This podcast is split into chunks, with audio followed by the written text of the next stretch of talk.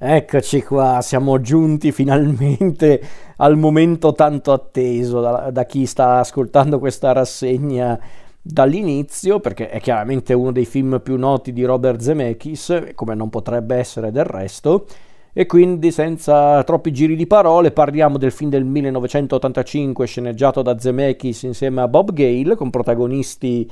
eh, Michael J. Fox, Christopher Lloyd, Leah Thompson, Crispin Glover, Thomas F. Wilson, Claudia Wells e altri ancora.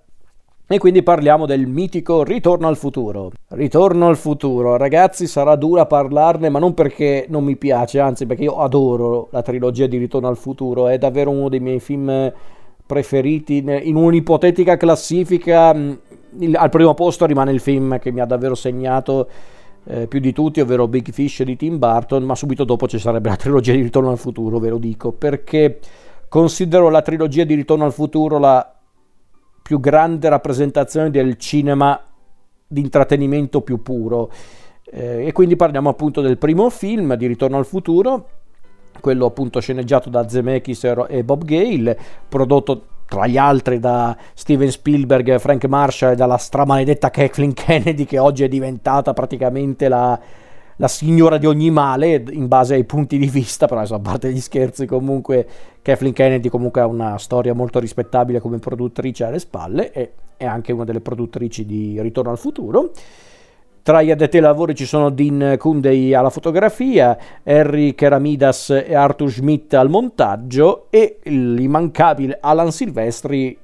per eh, le splendide musiche, anche se ovviamente la colonna sonora vede anche la presenza di alcuni brani non originali, come per esempio Mr. Mm, Sandman eh, oppure Earth Angel.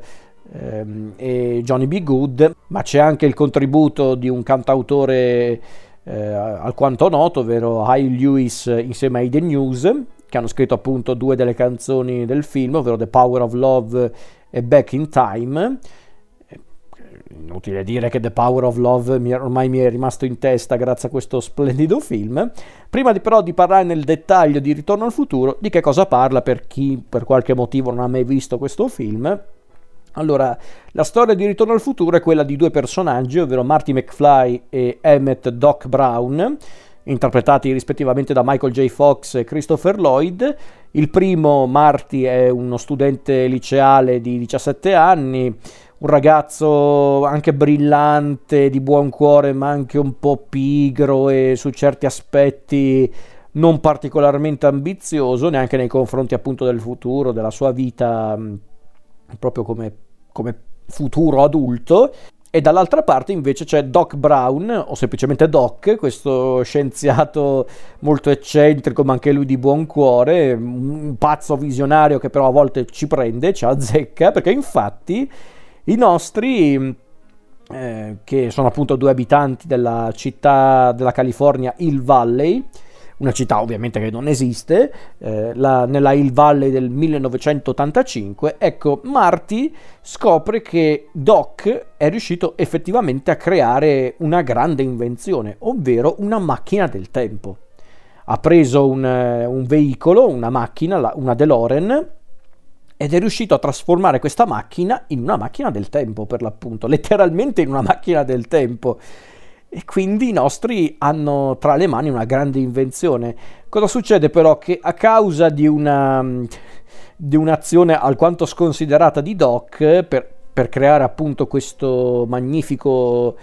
eh, veicolo, ecco che per una serie di circostanze Doc viene apparentemente ucciso e Marty per scappare appunto dagli assassini di Doc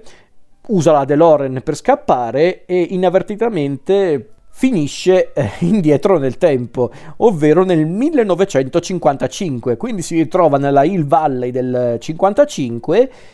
e come se ciò non bastasse, purtroppo Marty fa una cosa potenzialmente pericolosa, ovvero incontra i suoi due genitori quando praticamente avevano la sua età, quando erano ancora al liceo. E se da una parte potrebbe essere anche una cosa curiosa, in realtà questo potrebbe comportare tanti problemi eh, per quanto riguarda il suo futuro, perché infatti anche qui Marty inconsapevolmente eh, praticamente modifica eh, il tempo perché infatti impedisce ai suoi genitori di incontrarsi e di innamorarsi e quindi il suo futuro sta cambiando. Quindi Marty, consapevole che deve tornare a casa ma deve anche sistemare le cose, si rivolge al Doc Brown del 55 che ancora non ha inventato la macchina del tempo e insieme i due cercano non solo appunto di riparare la macchina del tempo per, per appunto tornare a casa ma anche cercare appunto di eh, di rimettere insieme i futuri genitori di Marty. Questa di fatto è la storia di Ritorno al futuro. Diciamo che l'avventura di Doc e Marty sarà anche più complicata di quello che sembra, non solo perché devono trovare un sistema per far partire una macchina del tempo negli anni 50, ma anche perché nel mezzo si trova anche il personaggio di Biff, il personaggio di Thomas F. Wilson, il grande cattivo della trilogia di Ritorno al futuro, questo bullo particolarmente scemo ma anche cattivissimo, che tormenta il padre di Marty, George, interpretato da Crispin Glover, e mm, praticamente molesta la futura madre di Marty, Lorraine, interpretata da Lia Thompson. Tra l'altro bisogna anche ricordare che nell'85 Biff è pure il capo ufficio di, eh, di George. Quindi in pratica la storia è questa appunto di come Marty cercherà di risolvere le cose e di tornare a casa. E qui davvero poi succede di tutto e di più. Ragazzi, sarò un po' di parte, eh, ve lo dico già perché io Ritorno al futuro davvero lo adoro, è un film, sono film anzi, il primo ovviamente è un po' più speciale per me, però anche gli altri, gli altri due film, i seguiti non sono da meno. Io con Ritorno al futuro purtroppo sono molto di parte, lo dico già, eh, però sono anche questi film che mi hanno segnato, sono film che proprio mi hanno eh, mi hanno fatto forse innamorare ancora di più del cinema perché infatti sono proprio grandi rappresentanti dell'intrattenimento cinematografico con la I maiuscola, il che non vuol dire necessariamente film perfetti, eh? chiariamoci, perché anche qua oggi mm, c'è questa moda di prendere i grandi classici o comunque film di culto del passato e smontarli pezzo per pezzo. Ragazzi, il cinema non è una scienza, è ovvio che i film perfetti, nel vero senso del termine, sono rari, ma proprio rari è ovvio che se stai lì a smontare le cose eh, pezzo per pezzo, niente torna. Ma tu devi valutare un film per quello che ti lascia, non per quello che è nel dettaglio, perché nel dettaglio nessun film ha senso, ragazzi. È quello che si chiama solitamente sospensione dell'incredulità, patto tra spettatore e film. Ritorno al futuro, che peraltro è pure una commedia, non vuole essere perfetto o addirittura come certi imbecilli, scusatemi se uso questo termine, lo definiscono scientificamente inaccurato. Ma secondo voi questo film voleva essere accurato scientificamente? Ma, ma siete scemi? Dai, no, adesso a parte questo, quindi Ritorno al futuro è proprio quel, quell'esempio di film che se scrivi bene e dirigi bene e hai anche un cast indovinato, oltre che idee, creatività e divertimento, le falle logiche sono il minore dei problemi, anzi non sono neanche problemi, sono parte appunto di quel patto che tu spettatore devi avere nei confronti del cinema, perché il cinema è un artificio ragazzi, è tutta finzione, è ovvio che devi essere anche disposto a credere a tutto, perché altrimenti non ha senso neanche guardare i film, però vabbè. Allora, eh, prima di parlare appunto del film, della mia esperienza con il film, eh, non è che poi c'è molto da dire, però ok, eh, allora, l'idea del film, se non ricordo male, nacque non tanto da Zemeckis, ma da Bob Gale, che concepì questa mh, storia, o quantomeno le prime idee della storia, eh, più o meno nel periodo successivo all'uscita del film La Fantastica Sfida, il secondo film di Zemeckis, sceneggiato assieme a, a Bob Gale, per l'appunto. Fatto sta che durante appunto la pausa tra appunto La Fantastica Sfida e appunto Ritorno al futuro, Gail andò nella sua vecchia casa, la casa appunto dove vivono i suoi genitori, si ritrovò nella cantina della casa e trovò l'annuario scolastico di suo padre. E praticamente non so poi se questa storia è vera, io ovviamente mi baso su quello che hanno raccontato in interviste, commenti e roba del genere, eh, chiariamoci. Però a quanto pare, eh, sfogliando l'annuario scolastico, Bob Gale scoprì che il padre era stato capoclasse nell'ultimo anno di liceo e, e Gale era talmente sorpreso da questa cosa, visto che non riusciva ad associare suo padre appunto all'idea di un capoclasse, eh, e quindi da una parte si domandò se sarebbe potuto diventare amico di suo padre se fossero andati a scuola insieme. E da qui nacque piano piano l'idea di ritorno al futuro. Poi eh, ne parlò con Robert Zemeckis, Zemeckis inserì un'altra idea, ovvero l'idea appunto di una madre dei tempi attuali, degli anni Ottanta, che magari una di quelle madri che faceva un po' la bigotta, un po' la rigida, dicendo che lei non aveva mai baciato nessuno, eh, nessun ragazzo a scuola, quando in realtà invece era una ragazza molto scatenata quando era giovane, e da lì appunto nacque piano piano l'idea di ritorno al futuro per come lo conosciamo. I due hanno appunto cominciato a sviluppare la sceneggiatura. I due cominciarono a sviluppare la sceneggiatura, poi arrivarono Spielberg e gli altri produttori a sostenere Zemeckis e Bob Gale. Arrivò poi la scelta del cast. Inizialmente Marty McFly non doveva essere, cioè, anzi, no, mi correggo. In realtà, sì, inizialmente i produttori volevano Michael J. Fox nei panni di Marty McFly solo che lui era già impegnato in una serie tv, ovvero Casa Keaton,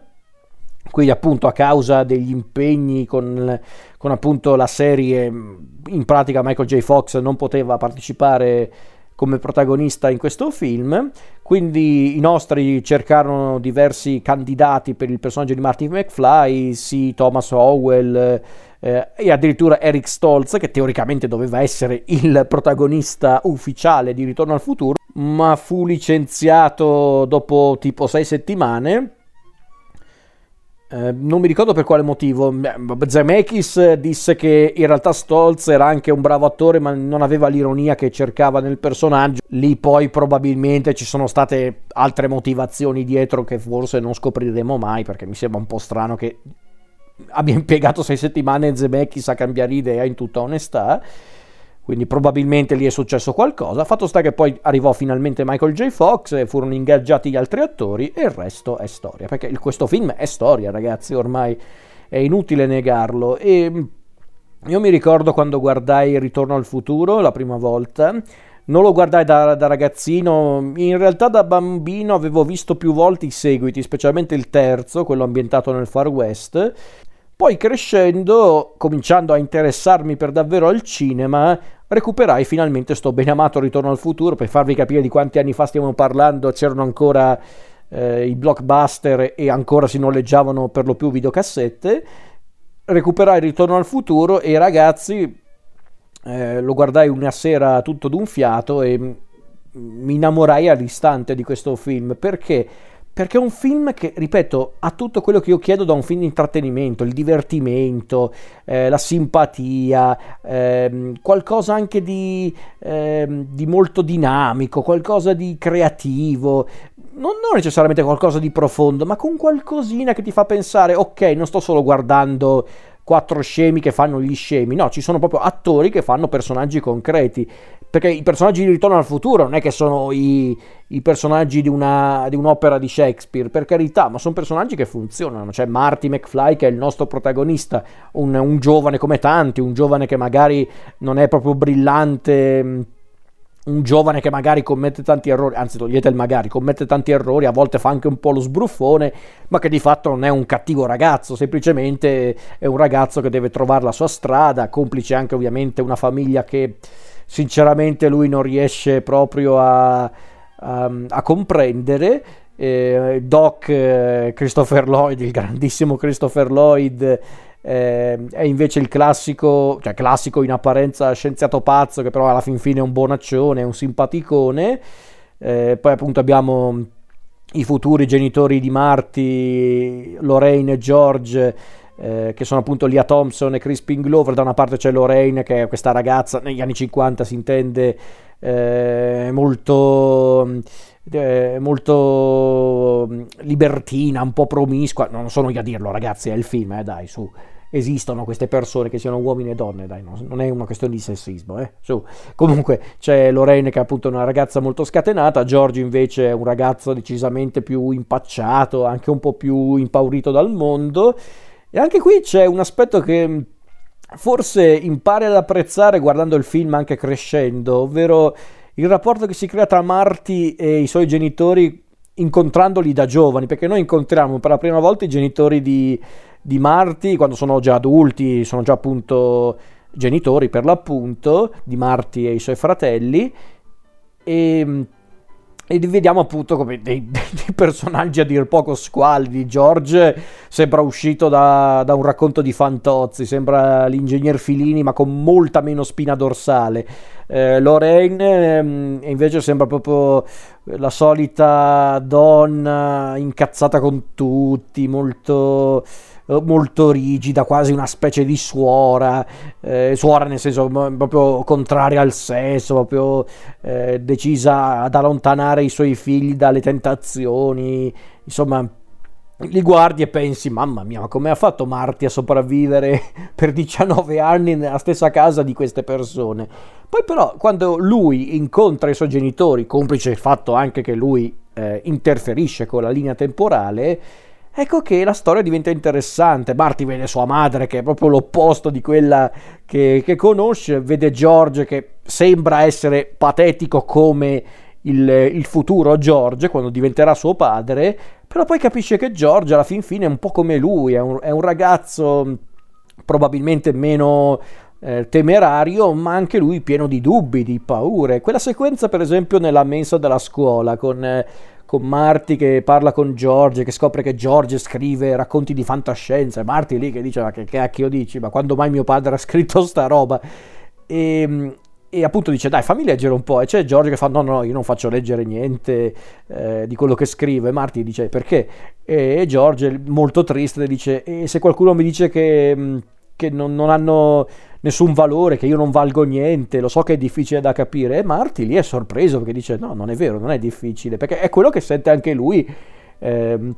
nel suo tempo, nell'85, perché viene rifiutato per eh, le sue capacità da musicista, non si sente particolarmente valorizzato, non si sente neanche particolarmente utile, complice ovviamente anche la realtà di Il Valle, che è questa cittadina proprio isolata dal mondo, poi complice anche ovviamente eh, delle persone anche un po' sciocche come per esempio il personaggio di Strickland, il preside della scuola, il personaggio di James Tolkien, che è uno dei pochi peraltro che è presente in tutti e tre i film, tra gli attori intendo, Strickland lo adoro. Eh, questo mm, rigido preside che appunto definisce Marty un buono a nulla semplicemente perché è un figlio di buoni a nulla, quindi in realtà ci sono tanti elementi all'interno del film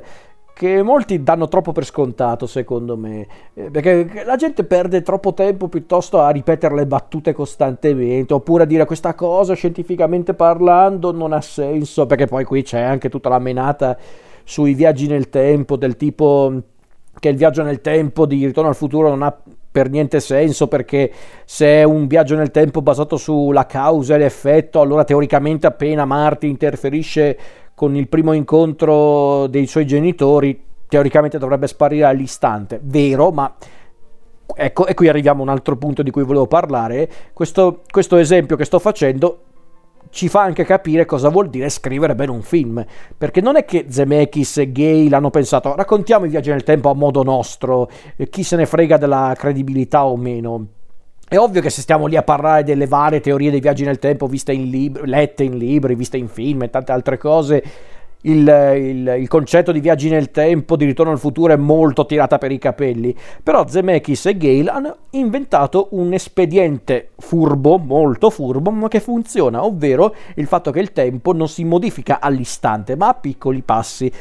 vi basti pensare all'espediente della, della, fotografia, la fotografia di Marty e suoi fratelli che viene usato appunto come espediente non solo per creare tensione nel corso del film, per far capire che appunto Marty deve muoversi perché la realtà sta cambiando drasticamente, deve proprio mm,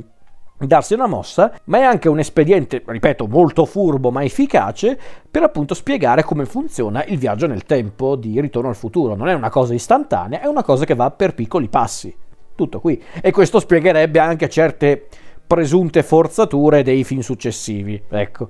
E qui chiudo il discorso. Per quanto riguarda il resto del film, allora, è un film che mostra uno dei più grandi pregi del cinema di Zemeckis, ovvero il ritmo. Questo film ha un ritmo fantastico. E non dura neanche poco Ritorno al futuro, dura quasi due ore e queste ore sfilano via che è una meraviglia, non le senti proprio perché c'è un tale concentrato di divertimento, di, eh, di, creatività e anche di tensione in certi casi, perché tutta la parte finale con l'orologio, il fulmine, è un concentrato di, di ritmo, di divertimento e di creatività che oggi ve le sognate robe del genere in un film di intrattenimento. Magari ci fossero film come Ritorno al futuro oggi, film che non devono stare lì troppo a pensare alla logica, alla alla struttura, cioè sì, per carità, la struttura è importante, ma nel senso, a volte anche la semplicità paga, e perché è questo che mi piace di Ritorno al futuro e dei seguiti anche, è semplice, però è anche molto consapevole della sua semplicità e non tratta gli spettatori come degli scemi. Poi certo, la sua natura da film comunque comico può anche essere una scappatoia per giustificare la semplificazione di certe cose, come per esempio la questione viaggi nel tempo, però ok, funziona funziona assolutamente. Poi, vabbè, ragazzi, per quanto riguarda la confezione, notevole. Zemeckis regista con la R maiuscola, la fotografia è eccellente, la ricostruzione della Hill Valley del passato molto efficace e anche simpatica eh, le musiche di Alan Silvestri, mamma mia che belle, e ovviamente anche le canzoni non originali, come, cioè non, non eh, l'accompagnamento musicale intendo dire, perché le canzoni di Al Lewis e, e The News, The Power of Love Back in Time, non vi escono più dalla testa, eh, e poi davvero mm, è un film che secondo me riesce anche proprio a mischiare divertimento e poi c'è un cast anche molto azzeccato, Michael J. Fox simpaticissimo, Christopher Lloyd altrettanto, Lia Thompson e Crispin Glover azzeccatissimi, Thomas F. Wilson che io non riesco ad odiare, lo so che dovrei odiare Biff perché è un personaggio odioso e cattivo e lo è per carità, ma Thomas F. Wilson lo rende talmente scemo e talmente tronfio e arrogante che è quel classico cattivo talmente portato all'estremo che non riesce ad odiarlo secondo me poi Thomas F. Wilson lo rende proprio davvero eh, divertente nel suo essere proprio un deficiente quindi mm, grandissimo Thomas F. Wilson che tra l'altro poi è uno di quegli attori che ha sempre scherzato con molta ironia sul suo status appunto di eh, di attore noto per lo più per un unico personaggio, appunto per il beef di Ritorno al futuro, tanto che ha scritto pure una canzone per ironizzare appunto su questo rapporto di amore e odio che ha nei confronti della trilogia di Ritorno al futuro, andate a recuperarvi la, la Beef Question Song, dove appunto c'è Thomas F. Wilson che che appunto parla della sua esperienza da star di Ritorno al futuro, mostrandone i lati più assurdi, come le persone che vanno a fargli le domande più stupide, tipo come Michael J. Fox, oppure quello che c'è nel film è vero letame, che cosa fa il, il, il, l'assistente di studio, il produttore, quanto guadagni, insomma, fantastico. Poi, ripeto, a parte il cast, a parte tutto il resto e la scrittura, anche la confezione del film è notevole. Eh, tutto l'aspetto, dalla fotografia, mu- le musiche, il sonoro, che peraltro ha vinto pure, mi sembra, un Oscar per il miglior montaggio sonoro, giustamente. E poi, ripeto è un film che ha anche tutto, secondo me, al divertimento, alla creatività, al ritmo, ha persino delle emozioni, secondo me. Qualcuno potrebbe dire, eh, adesso ha pure le emozioni, lo dici solo perché sei un grande fan di questi film. Sì, ragazzi, ovviamente l'aspetto affettivo è importante per spiegare anche il mio rapporto con Ritorno al futuro. Non dico di no, non sono così ipocrita da dire che non è così, ma secondo me c'è un po' di emozione anche in questo film, perché ripeto, vedere appunto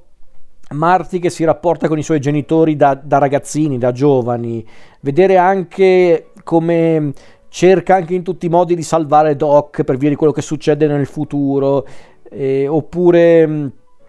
anche proprio il, il, fatto che lui cerchi davvero di aiutare suo padre a un certo punto e non solo per risolvere tutte le cose, ma perché lui vuole davvero vedere il padre comunque anche prendersi una, una sorta di rivincita nei confronti di tutti coloro che lo hanno maltrattato. E secondo me, infatti, il punto più alto del film si raggiunge proprio con la scena del ballo scolastico, quando finalmente Marty crede di aver risolto il problema perché finalmente i suoi genitori stanno ballando insieme, poi però sembra arrivare un'interferenza non prevista che sembra mandare